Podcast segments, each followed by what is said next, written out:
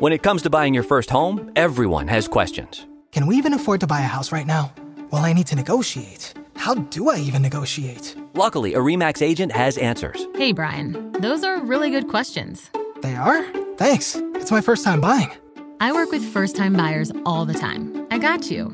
REMAX agents have more experience than other real estate agents. Visit REMAX.com or download the REMAX app to find the right agent. The right agent can lead the way. Each office independently owned and operated. Luxury is meant to be livable. Discover the new leather collection at Ashley with premium quality leather sofas, recliners, and more, all built to last. No matter how many spills, scuffs, or pet related mishaps come its way, the leather collection at Ashley is made with the durability you need for the whole family. Shop the new leather collection at Ashley and find chairs starting at $499.99 and sofas at $599.99. Ashley, for the love of home. Joining me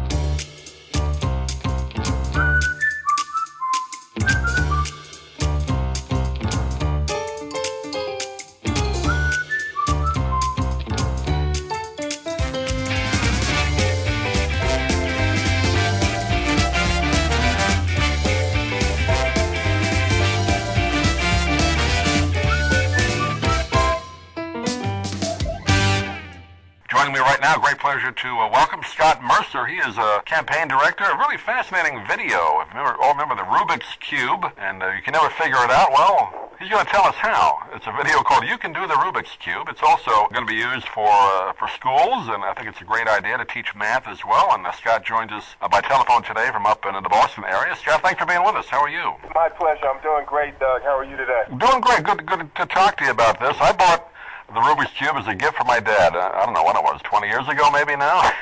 I thought they buried that thing a long time ago, but, but you, you brought it back to give us a chance to solve it, right? That's right. What we what we learned was over the 30 years, uh, Seven Towns, the company that has the Rubik's Cube, they learned that there were great benefits when young people actually solved it. Because obviously, if you tried to solve the Rubik's Cube when you were younger back in the 80s, then it was very difficult, and you, you either got frustrated and just put it down, and some people have talked about how they've actually taken it apart, put it back together, and then removed the stickers and put it the right, right. way. I've heard that. Yeah. Yeah. but the very few who actually solved it, you know, those are the ones who benefited most, and also we perceive them as being smarter or you know better at math or whatever. However, we had to rationalize it that they were smarter than us because we couldn't figure it out.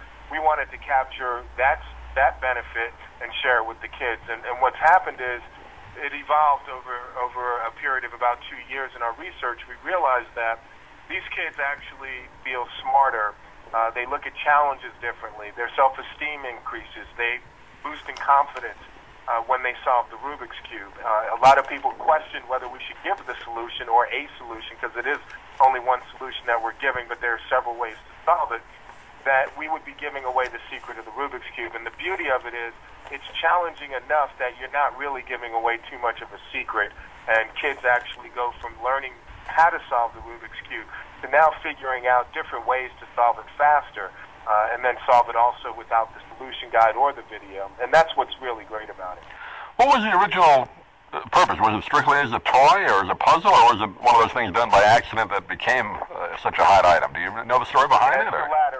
Yeah, it's the latter. It's it's actually that it was more of a uh, uh, Erno Rubik wanted to create a mechanism that could move smoothly or rotate smoothly, and this came from him uh, looking at a stream and seeing rocks that were actually being pushed by the water over one another, and it was that flow that intrigued him. And as an engineer, he decided uh, to create something or see if he could actually duplicate that smooth sort of fluid motion. It started out as a wood block that he then, you know, uh, uh, worked into being a rotating uh, piece of, of wood, and then it evolved into the Rubik's Cube. So it wasn't as though he set out to create this Rubik's Cube toy. What he did was he set out to create that mechanism. And one of the secrets about the Rubik's Cube is is that the centerpieces on the three by three, that those centerpieces do not move, and that's what tells you what the side, uh, what color that side's going to be.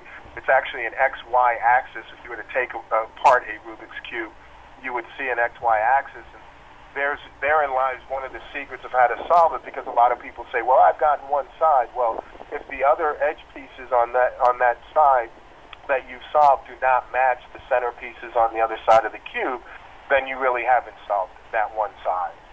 Hmm, that's interesting. I've seen videos of usually little kids they can do it like in less than a minute, and I never figured out how they knew how to do that. So that's what they're doing then. They're they're picking one side and then getting those corners where they're supposed to be, right? Yeah, what happens is, you know, based on the speed cubers, that's the whole other community uh, called the speed cubers, and, and just so you're aware, the world record is 7.8 seconds. Wow. It's amazing. and what, what happens is it's almost like chess in that you, you know, project a few moves ahead based on the move you're making. And so when the speed cuber is actually looking at the pattern of the cubes and where they're sitting, they have a bunch of algorithms, a sequence of moves that they know they can apply at that particular moment that's going to bring them to another level. And as a result of that, they're able to, to manipulate the cube so that they can solve it faster. Uh, you know, we provide one way, and what we did was we took uh, three speed cubers well known in the speed cubing community, Tyson Mao, uh, uh, Jasmine Lee, and Dan Harris, and we took their best practices and we used those moves with young kids and whatever they didn't understand, we kind of figured out a better way to convey it to them, and then got rid of the ones that were most difficult. And so when you go through the You Can Do the Rubik's Cube solution guide or watch the video, you're actually using speed cubing algorithms. Uh, so when kids are actually solving it now, and they first solve it for the first time, uh, without the solution guide or video, they're able to do it in a few minutes, meaning three or four minutes. Um, and that's because they're using algorithms that these speed cubers have used. But there are several ways that you can actually solve the cube. And the key in speed cubing is really knowing which algorithm to apply at that particular time based on the pattern they're seeing. And that's what separates everybody from everybody, you know, who's a speed cuber. Right. Now, this particular program, which is a video, it includes course, the the Rubik's Cube itself. Now, this is also set up as a package where teachers can get it. Is that, is that right? Yeah, the, the way we did it was the company wanted to share the benefits, and they knew that the best way to do that was to uh, make it available to schools, youth organizations, and camps. And the best way to sort of assist those organizations which don't have a lot of money was to create what's called the You Can Do the Rubik's Cube Solution Kit. So we put 12 Rubik's Cubes in a box that comes with 12 solution guides certificates, sign in, sign out sheets so they can track their cubes in a, in a session or at a school. And then what, uh, some posters and stickers and, uh, and, the, and the video. And what happens is they can use that to actually engage kids in learning how to solve the Rubik's Cube because along the solving process are teachable moments because you are dealing with frustration. You're dealing with kids who are paying attention or not paying attention to directions and instructions.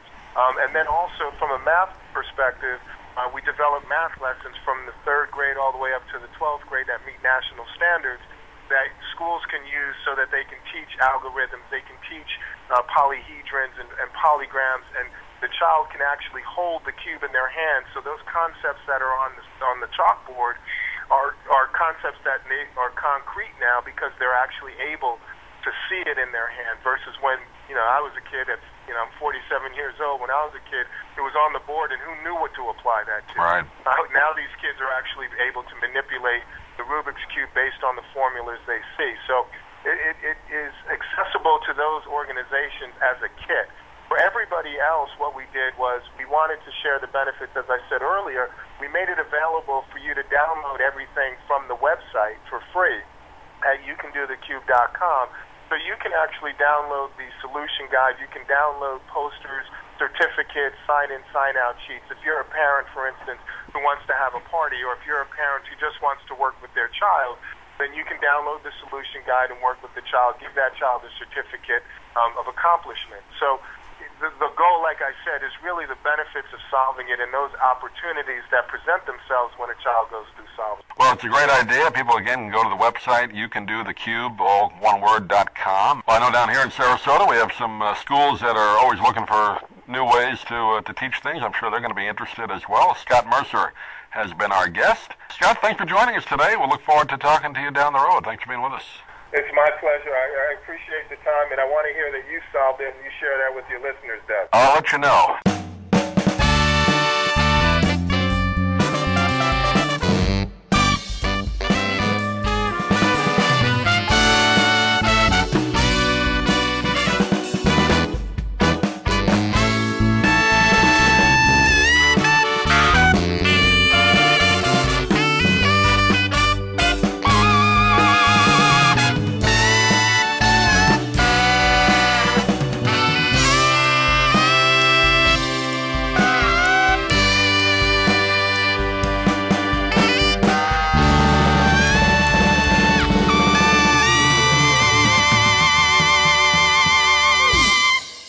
I'm Stan Brock. 30 years ago, I formed Remote Area Medical to help people overseas. But then we found generations of families in America isolated by poverty from the health care they need. Together, we can take dental, vision, and medical help to a million adults and their kids, right here at home in the United States of America.